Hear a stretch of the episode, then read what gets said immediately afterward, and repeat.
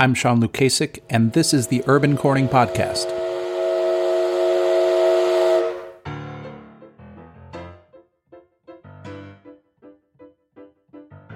If we've learned anything from the first full month of quarantine, it's that the people in our life really matter. Growing up as part of a large family, it's weird for me to have this much silence. Walking past quiet bars and restaurants, masked faces in the grocery stores, that's not what we expect by living in a community. And I'm missing all of that a lot. For the bulk of this episode, you're going to hear an interview with one of my closest friends and a name you may recognize from any number of roles she holds in our community, Randi Hewit. She shares a really interesting perspective about why psychologists believe we're feeling so fatigued. And spoiler alert, it has a lot to do with not seeing as many people. But first, I have a message to share. A couple weeks ago, I reached out to Wegmans to see how things are going for some of our frontline community members. Although he wasn't able to participate in a full interview, I got a long email from the general manager of our Corning Wegmans, Garret Callahan. I want to read it because I think it's important for everyone to know how things are going at Wegmans as their essential staff deals with the realities of COVID 19. And I kept the first part in because I really appreciated Garret's sincerity and thoughtfulness.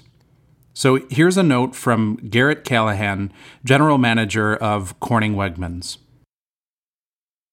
Dear Sean, back in March, I started to craft an email response to your questions. Each day, I would add a couple of things and save it in my drafts with the intent of sending it to you at some point. And as each day passed, things continued to get more crazy than the day before, and we were dealing with things that we have not had to in our 100 plus year history as a company.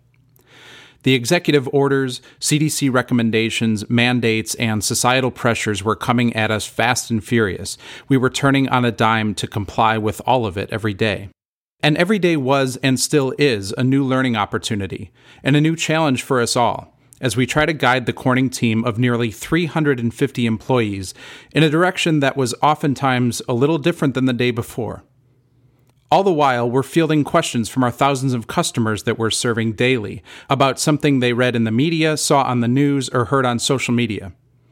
All of that being said, not that there was ever a doubt, Wegmans Corning is successful because of the amazing people that work so hard, day in and day out, and somehow find a new level of awesome when faced with adversity.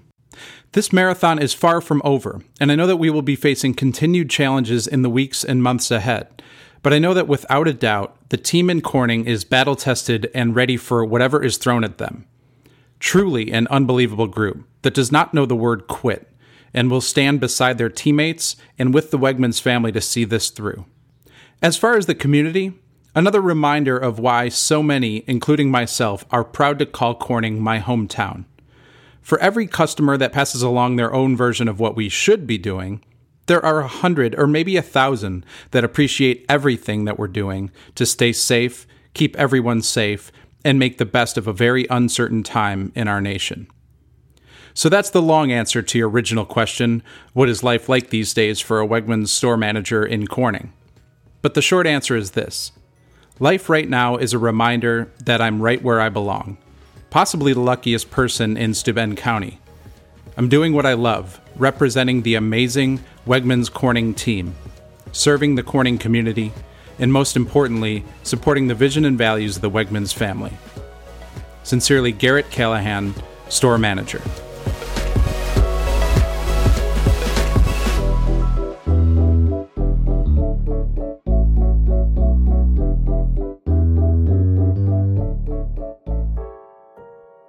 My next guest is someone that many of you probably recognize. She and her husband are two of my closest friends, and I'm really missing spending quality time with them. But I'm glad to be able to share this entire conversation. Randi Hewit has so many incredible and unique perspectives on our community, on the world at large.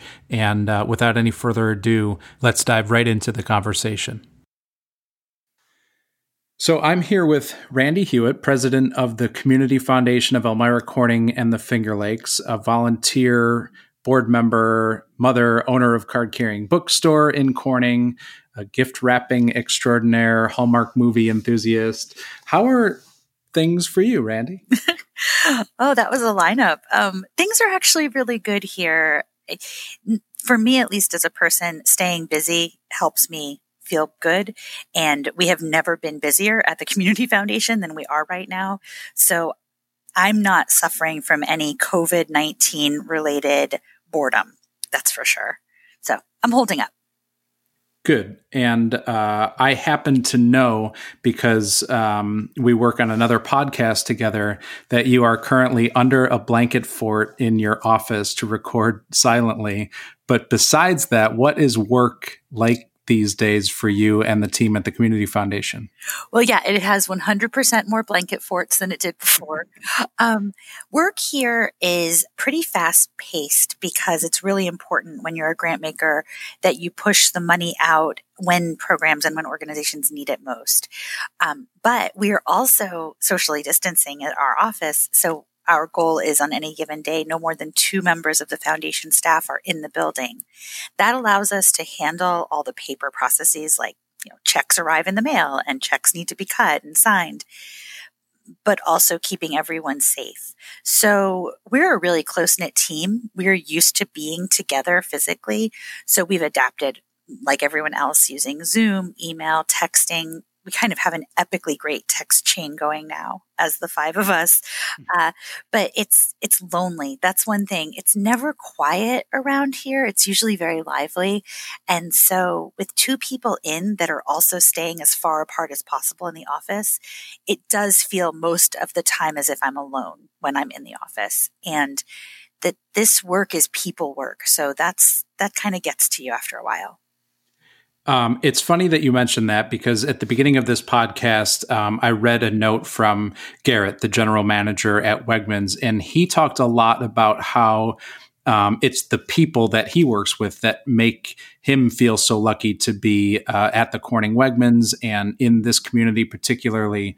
Um, what have you learned personally from some of our people like here in the southern finger lakes the people that you do get to work with or the stories that you've seen from some of some of our people we have here?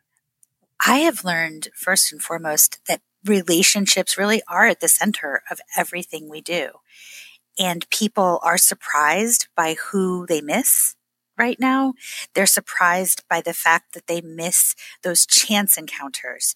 It's really great that we set up video chats with our dear friends and our family that we can't be close to right now.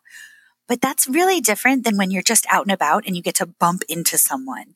And the people that kind of feel like strangers to us when you live in a small town like we do here in the Finger Lakes, all of our towns are essentially small towns nobody's that much of a stranger. You're always sort of surrounded by familiar faces and that helps place you place you at ease. You're in your space, you're in your community, you're with your people, even if they're not people that you interact with daily. And it's so strange to be so isolated. Um, I heard a psychologist talking about the fact that that's part of the fatigue we're feeling. Mm-hmm. We pick up on micro cues from all the people around us all the time that we, this is not something we know you know this this is happening subconsciously. And it's the fact that all the people around us are okay that helps our brain reduce any signs of stress or danger. Basically because we're essentially pack animals we take the cues of everyone around us. And if they're not running from danger that helps remind us that we don't need to run from danger. Mm-hmm. So our brain has to do all the work of fight, flight, or freeze all by itself when it's used to being able to pick up on micro cues from other people. So that's kind of why by we're, you know, by mid afternoon, you might be exhausted and you have no idea why. It's partially because you're aware, like your brain is aware that we're all facing a pretty significant threat. That we are we know consciously and we don't get to have all the subconscious cues that tell our brain, yes, that's there, but it's okay right now because we're not surrounded by people.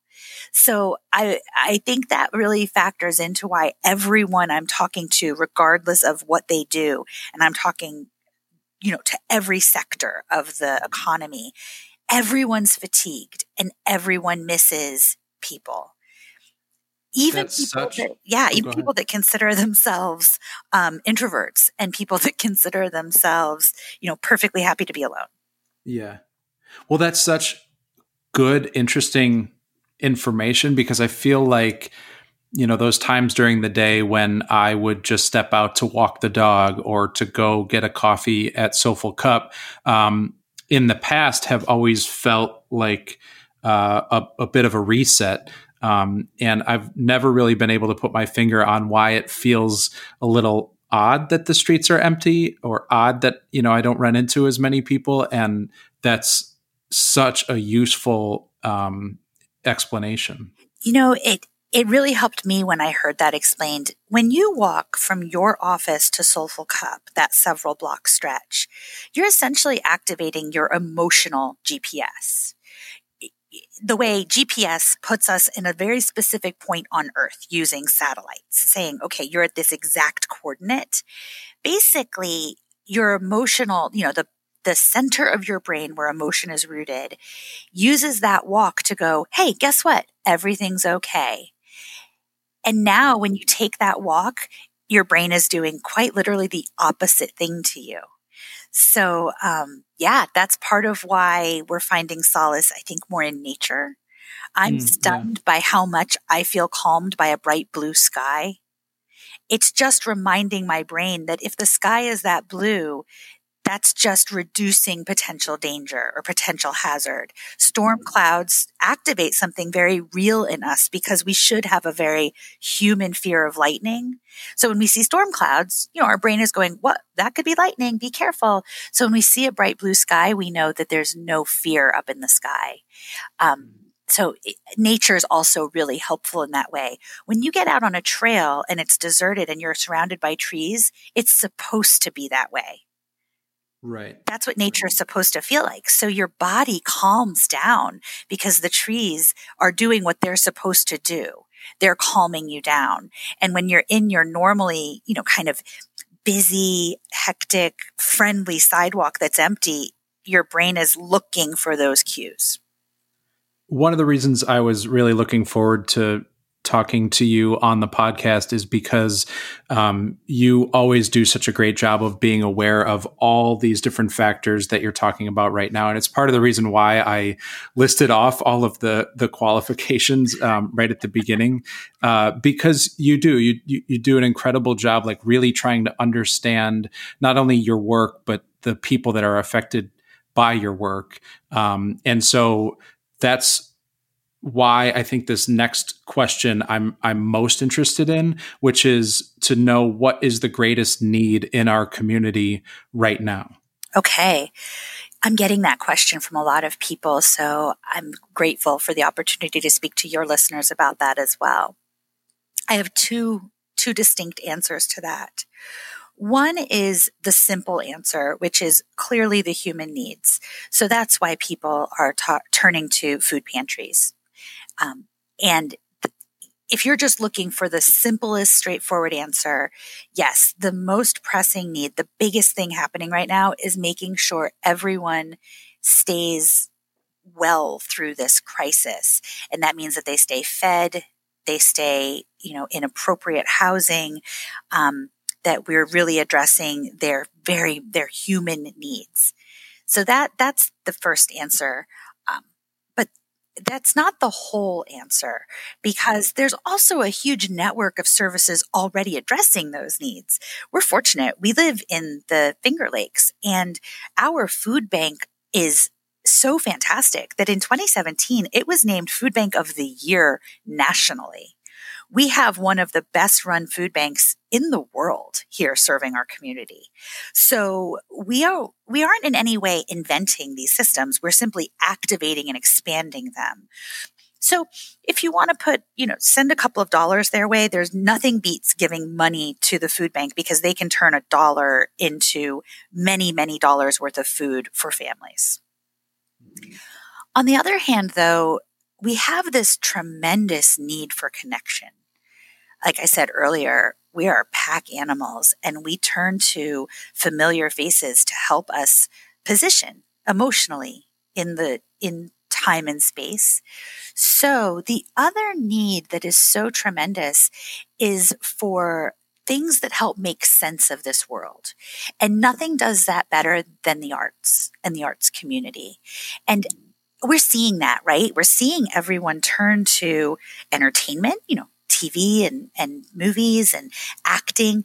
Um, we're seeing people turn to music. Right now, social media is flooded with this album challenge where people reminisce about their favorite albums throughout life. That's because music is helping ground them. Much like, you know, relationships help us position, music interestingly helps us position too. Uh, there's a huge amount of science uh, and research around that. So I would say the other big thing is the arts community is working overtime right now to put content out for us because it helps us. It helps us feel much, much better. And there's a difference between consuming national content. It's one thing to tune in and see the cast of a Broadway show performing from their homes. And I recommend everyone do that. But right now, for instance, Elmira Little Theater is putting out locally created content. So high school seniors are able to, using the Elmira Little Theater uh, social media, put out content of you know monologues they've performed or scenes from shows from a distance. So i would say the other thing we need is to support the local art scene that's working overtime with quite literally no income. And the best and most efficient way to do that is to support the arts council.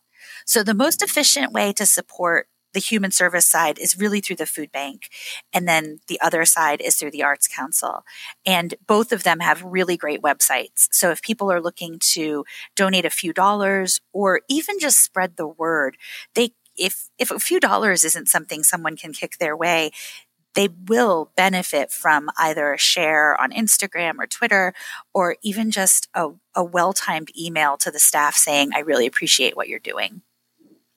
Yeah, thank you. I mean, that is uh, really helpful to know. And I, I think um, it helps me personally, you know, when we get, we, we see a lot of needs in the community and to kind of um, share things is easy and to talk about, you know, where we're, we're active ourselves is, is a little um, more difficult, but still easy. But when you're really talking about like where should, where the dollars make the biggest effect, um, that's, that's a really helpful uh, thing to think about.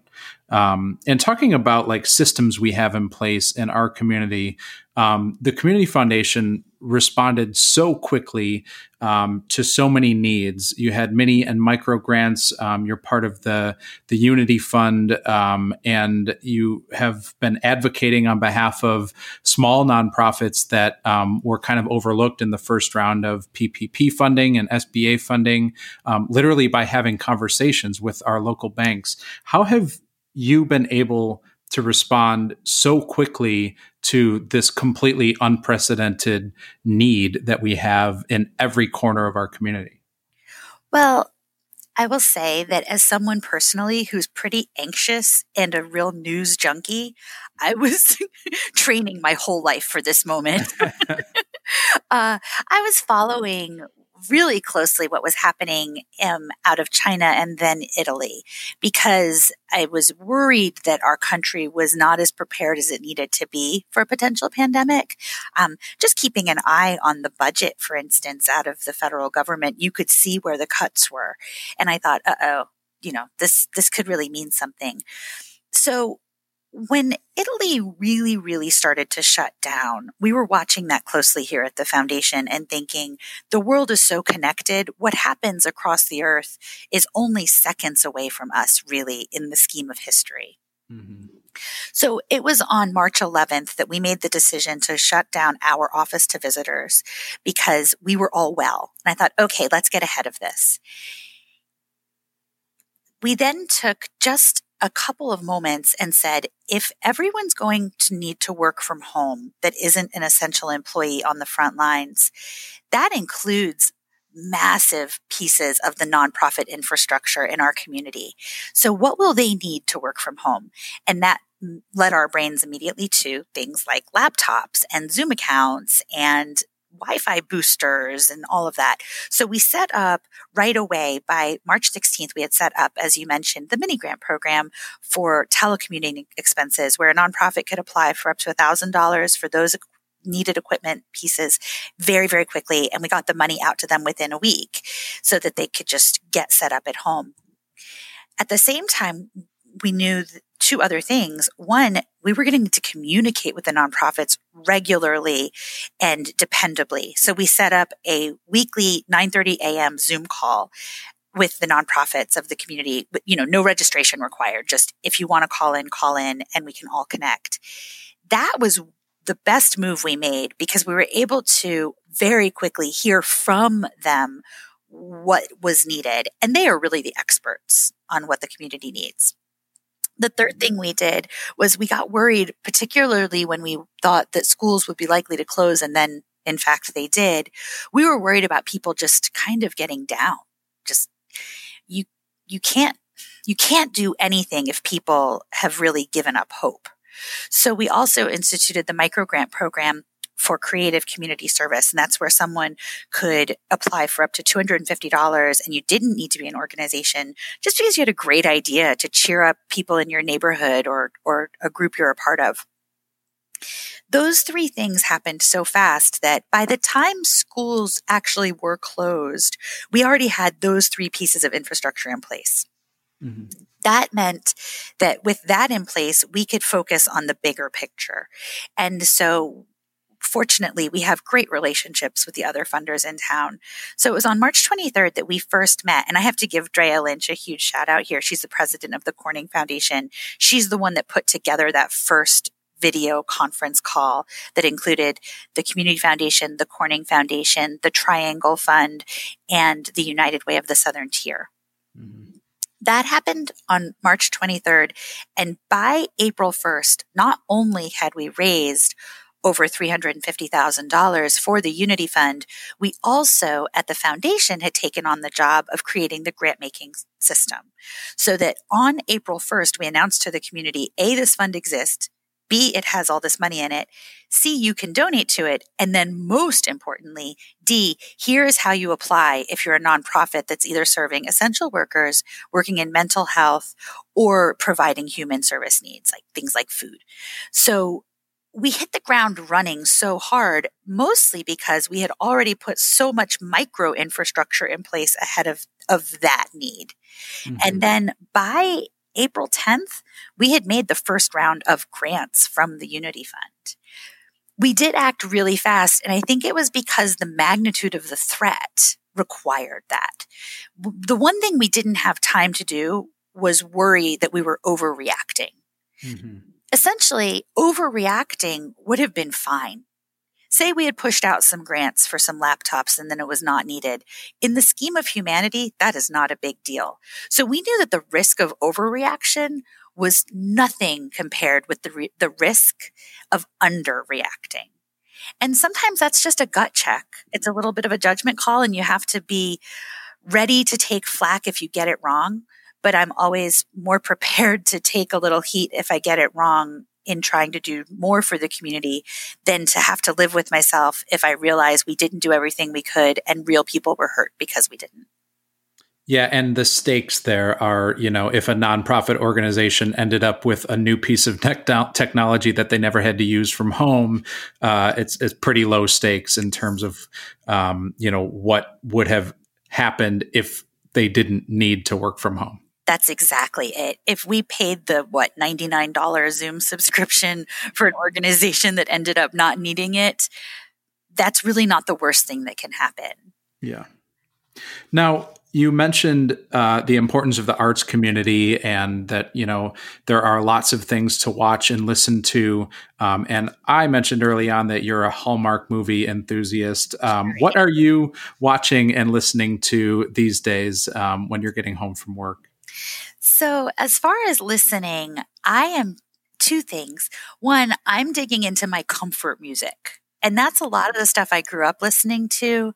So, you know, Fleetwood Mac feels especially cozy right now.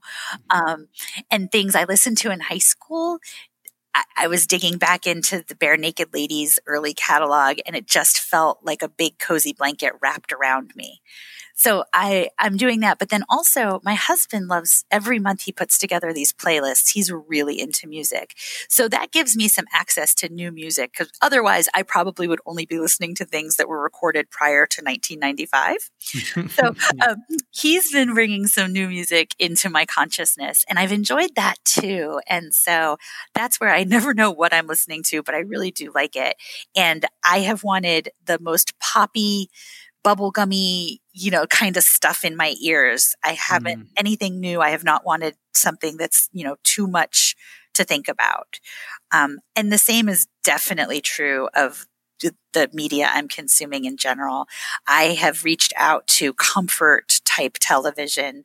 Um, one of my very favorite go tos is a show, Brooklyn Nine-Nine. Everyone's nice. Everyone's smart. Everyone's good at what they do. And it feels like a world where things are really functional. And that feels good right now. Um, and then lastly, ugh, my daughter, she's 15.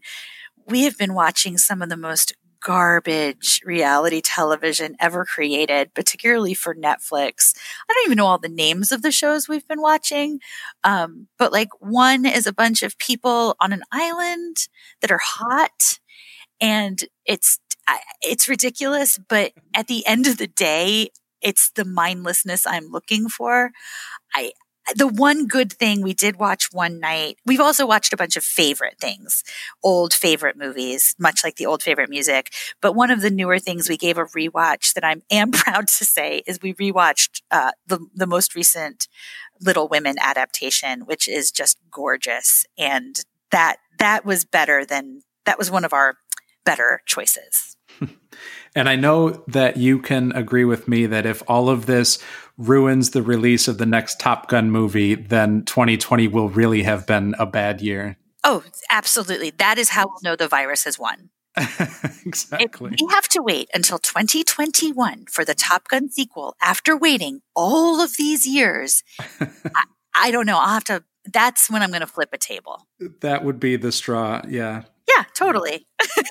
um, the last thing that I want to ask you about is uh, the census. I know you're working hard to make sure people understand how important it is to fill out the census, um, and we'll probably see a big push this weekend. Um, why is it so important for people to fill out the census, um, and what do they need to know? So, census numbers are the foundation of how we move all kinds of resources through our society. That means we figure out exactly where we need fire services, police services, schools, um, roads, highways, all of that's based in census. When you have an area that has more humans in it, you know you need more water there or more sewage there. And when you have an area with fewer humans in it, you know you have other needs in those areas. So the example of COVID 19 is so perfect. You you have to have good, accurate census data to know, for instance, how many ventilators a state needs. That's actually down to census. So if we don't have an accurate count in 2020, we will not be ready for the next big crisis that comes our way. The good news is for the first time, the 2020 census is online. And in the past, you may remember if anyone listening remembers, you always filled out a census form and mailed it back in. Or if you didn't do that, someone came knocking on your door. A census worker would come and ask you all of the questions. This time you can go to the web and go to 2020census.gov and fill it out just in a matter of moments. It is so easy. I've already done it myself. Basically, what you're going to need to know is who do you live with, which hopefully that's top of mind. And then you're going to need their birth dates. So if if that's something that's hard for you to remember, jot them down ahead of time and go to the, the census um, webpage. So it's a great act of service that you can do while you're home right now that's truly helping your community in the future. It also helps us draw up congressional districts to know where is everyone living and so where are there more people and where are there fewer people. Just a huge amount comes out of the census data. Yeah, I did it online um, a couple weeks ago. It took me exactly six minutes, um, and I don't have anybody else living here, so uh, might have been a little bit quicker than some others. But I can't imagine it taking more than ten minutes once you click on that link. It is so easy. And just a reminder: in the Finger Lakes, our greatest undercount is kids under five. People get confused about should they count their kids, and the answer is yes. Any baby born by April 1st, 2020, that is living in your household gets counted on the census. Awesome. Thank you. Um, I know that this is uh, at least the third podcast you've been on now because uh, the Community Foundation releases the Good Works podcast every month. Um, and I highly recommend that everyone go listen to that. Um, and you also recently made a cameo on Death, Sex, and Money by WNYC. Um, and so, are there any others that I don't know about? Nope, you've captured my entire podcast appearance uh, schedule for the month. Awesome. Uh, last question. What are you most looking forward to when this is all over? Just like everyone else, I just want to be with my people. Honestly, I don't quite care where we go or what we do. I just want to be with my close circle of best friends and be in the same space and hear everyone laugh in person. Um, now, if we can do that and maybe be on Market Street at one of the great restaurants that we love, mm-hmm. all the better. Um, but no matter what, I just miss people they're that's it's those relationships that matter the most to me truly more than anything else. Yeah i couldn't agree more. Um, thank you very much for the time today Randi um, and thank you for just everything that you're doing for our community um, here in the southern finger lakes. Oh you're welcome. Thank you for asking me. I'm really honored to be part of this podcast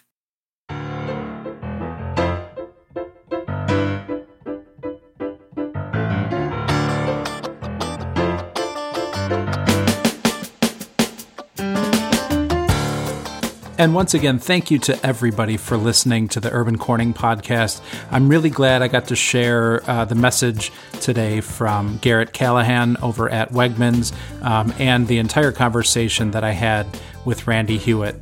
Um, and I, am really glad that that you've been downloading and responding to the show so far. Um, this is our fifth episode, and uh, we're just getting rolling. So if you have people you want to hear from, um, if you have some topic ideas uh, or anything that you'd like to share, please reach out to us by visiting the Urban Corning blog um, or any of our social media sites at Urban Corning. We're on Facebook, Twitter, and Instagram, um, and we're trying to share as much as possible. So please feel free to reach out out. Um, and if you get a chance, it would mean a lot if you would rate the podcast in Apple or Spotify. Um, that lets other people know that what we're doing uh, is worthwhile to the people who are listening to it. So thanks again for listening. Enjoy your weekend. Uh, it's supposed to be a nice one, finally, and we'll talk to you next week.